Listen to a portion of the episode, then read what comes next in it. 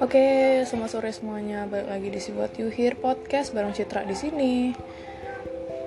Oke, sekarang itu hari Minggu jam 6 dan seharian tadi gue kayak doing nothing dan nggak ada ngapa-ngapain banget, nggak ada makan, nggak ada mandi, nggak ada apa-apa, cuma rebahan aja gitu. Dan untuk beberapa saat dan beberapa waktu dan beberapa kesempatan sih menurut aku sah-sah aja sih ngelakuin itu selagi tidak menjadi rutinitas aja. Kalau gitu jadi rutinitas lo ya itu namanya lo pengangguran cuy. jangan jadi pengangguran. Ikutlah untuk membangun bangsa dan negara ini semuanya. Oke. Hari ini di maghrib ini mau ngomongin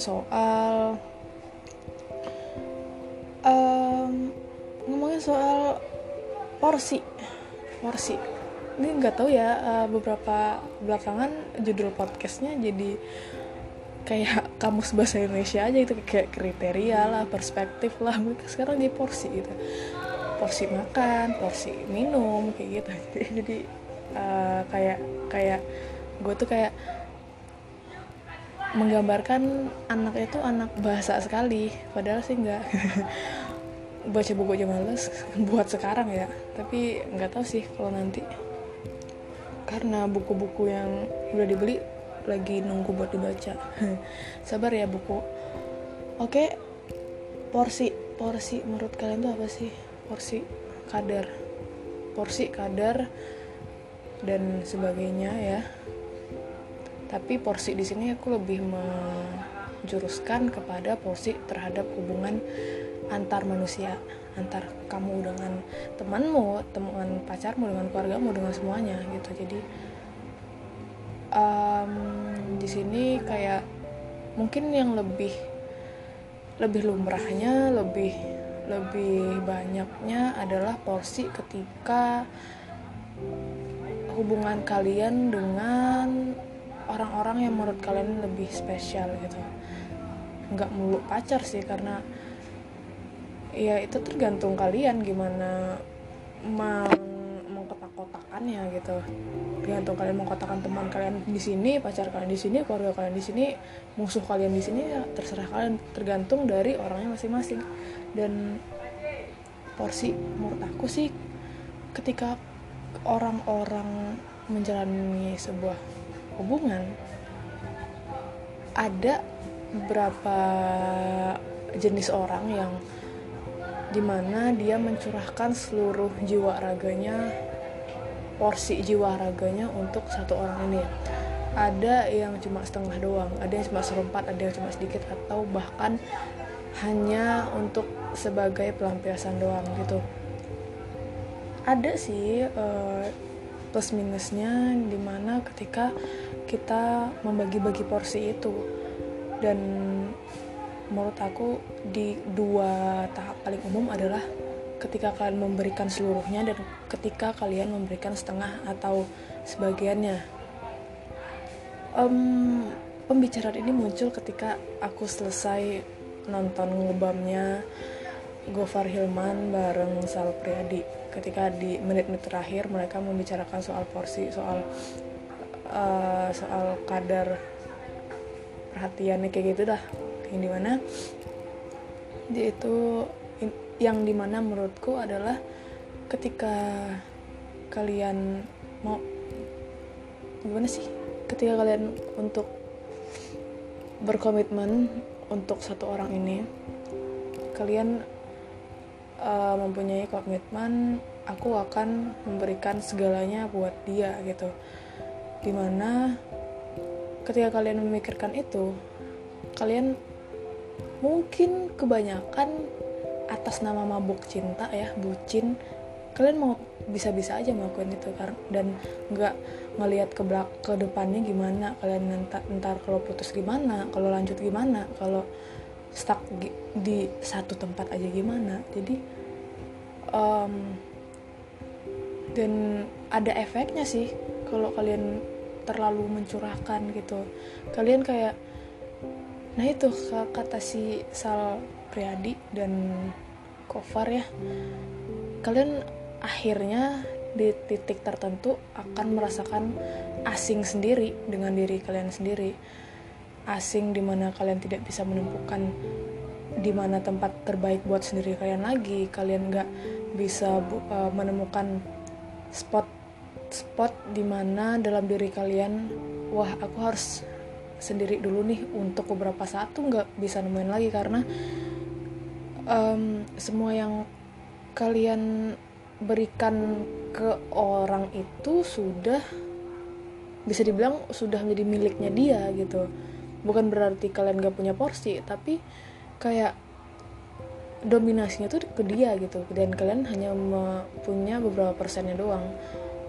Dan saat itu kalian bermikir kan kayak, kenapa sih dari awal karena efek bucin, efek mabuk cinta dan lain-lain, jadinya kayak mengesampingkan keperluan diri sendiri gitu, kepentingan diri sendiri hanya untuk satu orang yang belum tentu selamanya orang ini bakal sama lu gitu. Jadi menurutku mungkin sah-sah aja sih memberikan perhatian, memberikan segalanya buat orang ini, namun dalam porsi yang menurut kalian itu wajar untuk diberi gitu. Kayak nggak, oke, gue untuk hal ini gue bakal mengalah, oke, gue untuk hal ini gue bakal ngelawan. Nggak selamanya hanya gara-gara kalian memberikan semua hal yang kalian cinta dengan orang ini, jadinya kalian selamanya jadi ngalah mulu. Ya nggak bisa dong, jadinya kayak memunculkan egoisme dari orang itu ke diri lo sendiri. Kayak kalian itu nggak bisa ngapa-ngapain lagi karena segala hak dan apanya itu udah ada di dia. Karena balik lagi sih, karena kalian terlalu mendewakan dia makan, atau kalian terlalu mengharapkan dia untuk hal-hal yang nggak bisa dipastikan gitu. Jadi ketika kalian punya sinyal nih sama orang, punya perasaan nih, menurutku ya sah-sah aja buat bucin, buat mabok cinta, tapi tahu kadar dan tahu batas gitu. Aku pernah sih kayak gitu karena terlalu mendewakan dia, akhirnya itu impactnya ke aku juga gitu, yang mana dia bisa mengkondisikan aku agar aku selalu menomorsatukan dia gitu di apa-apa, mau untuk mengcancel urusan dengan teman yang notabene itu bakal penting banget buat diri sendiri, tapi karena si orang ini gue mau nge-cancel itu, gue mau ngebatalin itu, dan ya impactnya ke gue gitu. Kayak tugas gue nggak selesai, hubungan gue sama teman jadi ribet lah, jadi jelek dan semuanya. Dan akhirnya ketika aku mencoba untuk memberikan lebih lagi ruang ke dia, dianya malah bad banget ke aku. Kayak dia malah, karena dia tahu aku mungkin gak bisa marah ke dia, aku mungkin gak bisa mengancam dia dengan sesuatu, atau mungkin dia udah tahu kelemahanku apa, dan akhirnya si orang ini kayak sedikit semena-mena, dimana dia apalagi ditambah dengan waktu itu LDR gak sih? Gak bisa juga sih dibilang LDR ya, cuma 2 jam doang, itu bukan LDR gue. Ya dia apalagi kayak gitu, jadi kayaknya orang ini kayak karena gak mungkin nih orang bakal ngeliat gue, ya udah deh gue sama ini dulu kan kayak akhirnya si orang ini memainkan apa yang aku beri, kayak kepercayaan aku kayak gimana, kayak ruang yang aku beri ke dia kayak gimana. Jadi kayak ya udah deh, menurut dia kan aku masih sama dia, aku masih fine aja sama dia. Ya udah deh aku main sama si yang lain dulu, mungkin kan dia nggak tahu, kan nggak ada yang lihat dan semuanya. Akhirnya aku tahu itu sendiri, dia yang bilang sendiri, dan akhirnya impactnya ke aku. Sakit hati, patah hati akhirnya. Yang mana patah hati itu nggak bisa kayak patah hati ya, patah hati jatuh dari sepeda terus dengkul lo berdarah, kasih betadin, kasih plester, udah bisa kan di lo main sepeda lagi. Nggak kayak gitu. Patah hati menurut aku tuh kayak porsi terbesar dari porsi paling besar ketika kalian mencintai orang gitu. Asik banget kata-kata gue, anjir. Menurut aku tuh kayak ketika kalian mencintai orang ya, ketika kalian mau melakukan hubungan spesial, mau melakukan berkomitmen untuk melakukan lebih dekat dengan seseorang, pastikan porsi paling besar itu adalah di sakit hati. Karena apa? Porsi untuk ketika kalian PDKT itu nggak ada apa-apanya. Ketika porsi ketika kalian pertama kali tembak itu apa lagi? Dan ketika porsi kalian menjalani hari-hari kalian dengan orang lain itu kayak ya udahlah, itu bisa dihitung gitu. Dan ketika kalian sakit hati, misal nih kalian pacaran berapa tahun gitu ya, 2 atau 3 tahun, terus porsi kalian untuk orang ini segini dan segini. Pastikan porsi paling besar itu di pas sakit hati. Persiapkan mental kalian, badan kalian semua dipersiapin porsinya paling gede di situ. Karena apa? Pacaran 3 tahun terus minta putusnya sehari, itu bakal yang 3 tahun itu kayak nggak ada apa-apanya, men. Kayak move on-nya itu berabad-abad lebay ya, cuma ya gitu. Pengalamanku sih gitu, kayak sakit hati itu membutuhkan lebih banyak tenaga, pikiran lo kekuras abis parah, dan ujung-ujungnya ngimpactnya ke badan gitu. Nangis seharian lah, gak mau makan lah, bad mood lah, orang temen jadi korban lah, apa-apa kita diemin. Dan itu efeknya lebih gede dari ketika kalian PDKT, ketika kalian mencoba mendekati, ketika kalian menjalani 3 tahun itu gitu. Kayak gak ada apa-apanya, cuma gara-gara kalian terlalu mengharapkan ke orang ini. Dan mental kalian belum siap untuk menghadapi kalian harus pisah dengan orang ini, begitu. Jadi menurut aku sih, kalau buat kalian yang misalnya sedang menjalani suatu hubungan cukup serius dengan orang, pastikan porsi paling gede itu ada di sakit hati, patah hati. Bukannya buat mempersiapkan kalian mau putus ya, bukan. Tapi karena kita nggak tahu gimana kedepannya, kita nggak tahu gimana rencana Tuhan terhadap kalian. Jadi kayak mencegah dari lebih baik daripada mengobati. Dan ketika kalian sudah siap dengan apapun resiko kemungkinan yang bakal jelek menghadapi kalian berdua, ya pasti ada sakit, tapi tidak seberat yang kalian bayangkan gitu. Jadi ingat, porsi adalah hal yang paling vital sih menurut aku. Gak selamanya apalagi ini nih, misalnya kalian pacaran nih terus ya, kalian pisah karena maut, coy. Itu sumpah dah, ya Allah, itu kayak man, gue bisa putus berkali-kali dengan orang, gue bisa break berkali-kali dengan orang, tapi ketika aku menjalani itu, kemungkinan besar untuk balik sih ada gitu kan. Dan ketika kalian menghadapi kalian pisah tapi Tuhan mengambil salah satu dari kalian, itu gimana mau ngelihat mau balik apalagi. Dan yang kesisa sih bakal penyesalan sih, penyesalan kenapa sih aku kayak gini.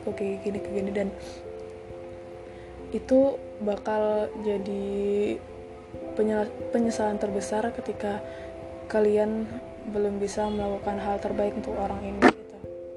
Apalagi terpisah karena maut yang gak bisa kita hindari kan, kayak gitu. Terus apalagi ya, porsi. Dan ketika kalian memberikan porsi sekadarnya kepada orang lain, porsi kadar dimana mungkin aja kalian memberikan setengah porsi kalian untuk orang lain dan porsi setengahnya lagi untuk kalian sendiri, oke, itu mungkin bisa. Dimana orang ini yang mungkin aja mengubah kepribadian kalian secara pelan, secara kecil, namun berlanjut sehingga kalian merasakan perbedaan dalam diri sendiri, itu mungkin bisa sedikit tercegah karena kalian tidak terlalu mengharapkan orang ini. Bukan berarti mengharapkan nggak tulus sih, menurut aku kayak kalian bisa untuk mengakomodir, ya itu bahasanya, mengakomodir, lebih membagi bagaimana waktu kalian dengan orang ini, dengan gimana perasaan kalian dengan orang ini, terus di mana-mana aja dengan orang ini. Dan ketika kalian bisa mentap-tapkan itu, mengkotak-kotakan itu, yang paling kena efeknya sih kalian juga gitu. Kalian mungkin yang awalnya gak suka musik ini karena dia, kalian jadi suka musik ini. Awalnya kalian yang gak suka warna ini, kalian jadi suka warna ini gitu. Jadi ketika ada perbedaan yang ngehit kalian kayak gitu dan kalian mengiyakan, menerima, membuka secara open hati dan otak kalian terhadap itu, kalian bisa menerima tanpa harus mengubah apa yang udah ada di kalian gitu. Kalian mungkin aja suka lagu ST12 awalnya, terus ada orang masuk dari luar menuju ke kalian dan dia meracuni kalian dengan musik-musik indie, yang kalian tetap suka dengan ST12 gitu. Kalian nggak selamanya mendewakan si indie ini demi orang ini gitu. Kalian tetap suka dengan ST12, kalian tetap suka dengan diri kalian sendiri, kalian tetap suka dengan indie, dan kalian tetap suka dengan orang ini gitu. Jadi nggak ada kayak doktrin abis dari seorang ini terhadap diri kalian sendiri, dan itu sih bagus. Nggak ada namanya nggak ada namanya perubahan yang signifikan terhadap kalian. Kalian tetap bisa menikmati me time kalian dengan enak, kalian tetap bisa menikmati waktu kalian dengan dia dengan enak, dan oke, itu adalah kayak waktu paling imbang yang ada di hidup gitu loh. Kalian bisa menyeimbangkan semuanya, kalian bisa menjalani semuanya dengan indah, dengan baik gitu. Oke. Tadi ke-skip bentar ya. Tadi sampai mana ya? Astaga, aku lupa sampai mana ya tadi ya. Tadi itu ke-skip karena orang azan. Jadi sama Tuhan dulu. Asik. Apa tadi ya? Astaga, ini otak ikan banget sih. Apa tuh ya, pokoknya intinya porsi. Intinya ketika kalian punyai melakukan pembagian hati terhadap orang lain, ingat kalian masih punya diri sendiri yang harus dijaga, harus dirawat, harus diperhatikan, gak selamanya tentang orang lain dan gak selamanya juga tentang diri kalian sendiri gitu. Jadi pintar untuk memilah dan memilih, membagi dan menerima, dan gak selamanya kalian harus bersatu dengan orang, entah itu dipisahkan oleh orang lain, dipisahkan oleh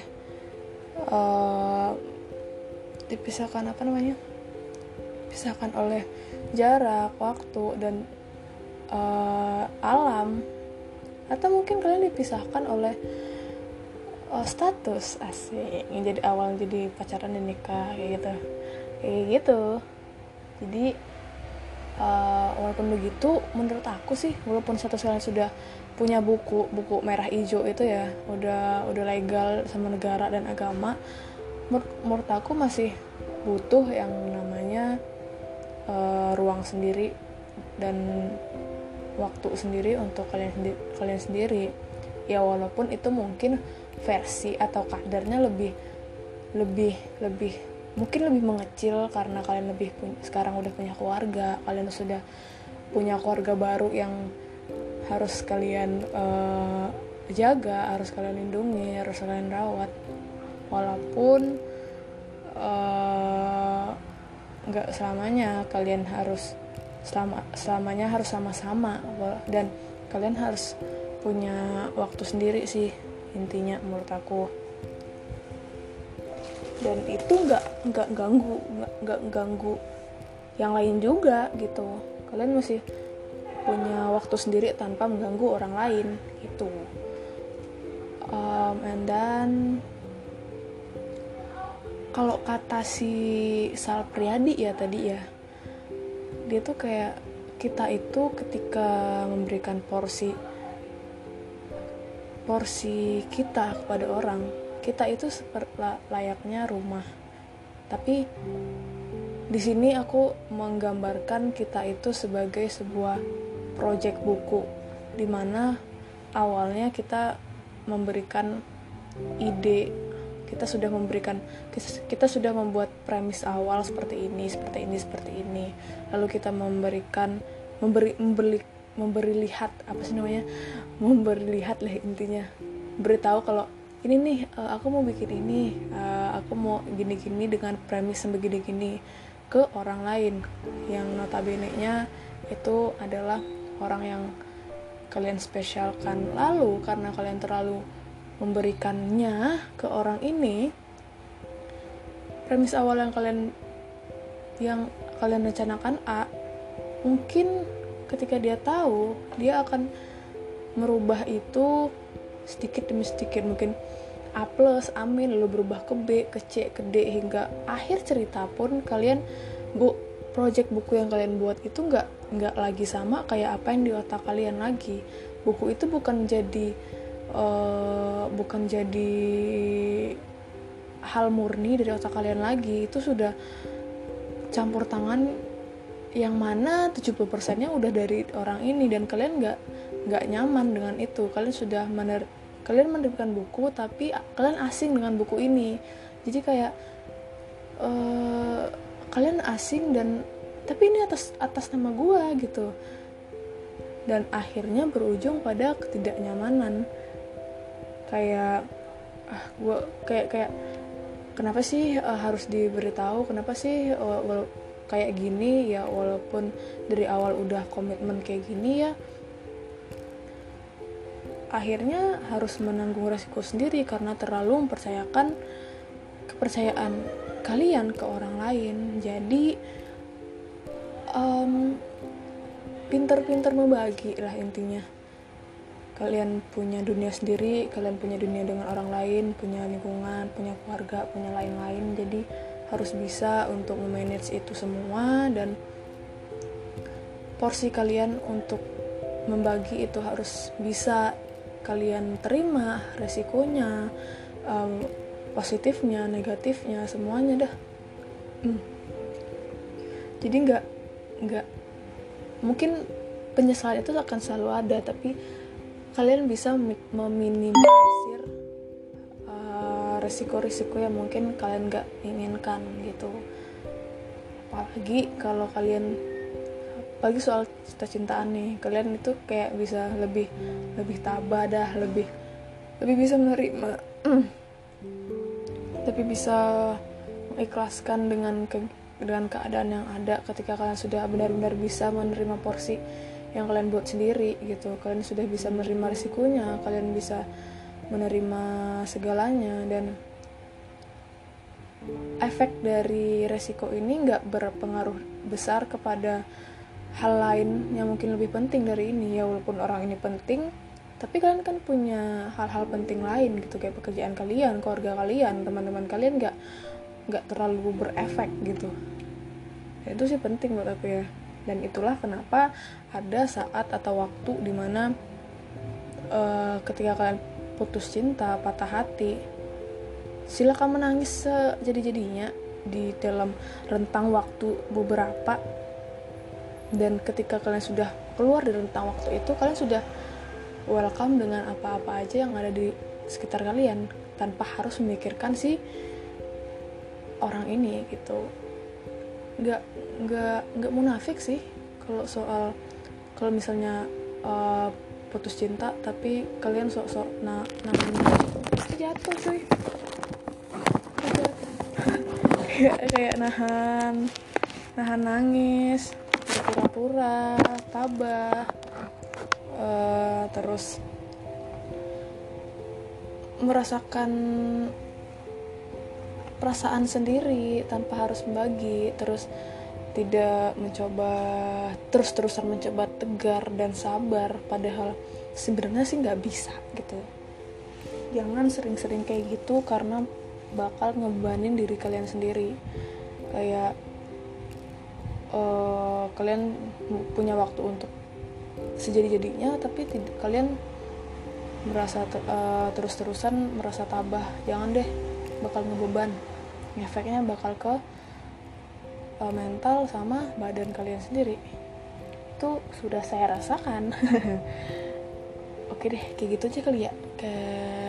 Kayak porsi itu harus dibagi sebijak mungkin. Tapi kalau soal cinta-cintaan nih, karena berhubung podcast ini ternyata temanya relationship, nggak tahu gue. Jadi ketika kalian jatuh cinta dengan orang lain, kalian sudah punya suatu komitmen dengan orang lain yang belum tentu orang lain itu akan selamanya dengan kalian. Persiapkan porsi terbesar kalian di patah hati. Itu porsi terbesar. Ketika kalian belum tahu, belum yakin dengan orang ini, pastikan porsi itu ada di sana. Tapi lain cerita ya kalau udah misalnya kalian udah benar-benar yakin orang dan pasangan kalian sudah memberikan sinyal-sinyal, dan kedua antara kalian itu sudah pokoknya yakin deh intinya, mungkin kalian bisa merubah porsi-porsi itu lagi. Itu aku sih gitu. Dan terima kasih kepada ngobamnya Gofar Hilman dan Sal Priadi sudah memberikan ide ini dengan aku recreate lagi dengan bahasa dan pemikiranku sendiri. Jadi so far jangan terlalu iya banget ke orang lain dan jangan no banget ke orang lain. Itu mungkin ada saat-saat yang begitu, tapi jangan terlalu lama. Oke, sekian aja deh kayak yang cerita kayak gini. Waduh, yang next podcast mungkin satu kata lagi apa ya? Mungkin next time deh dipikirin. Dan buat semuanya yang dengerin podcast ini, doain gue kompre ya. Oke deh semuanya. Semoga kalian semua kerjaannya lancar, apa yang diinginkan tercapai dan semuanya. Dan thank you semuanya. Balik lagi ntar di What You Here bareng Citra. Dan semoga, kenapa kayak penutupan gak bakal podcast lagi sih, udah deh, dadah.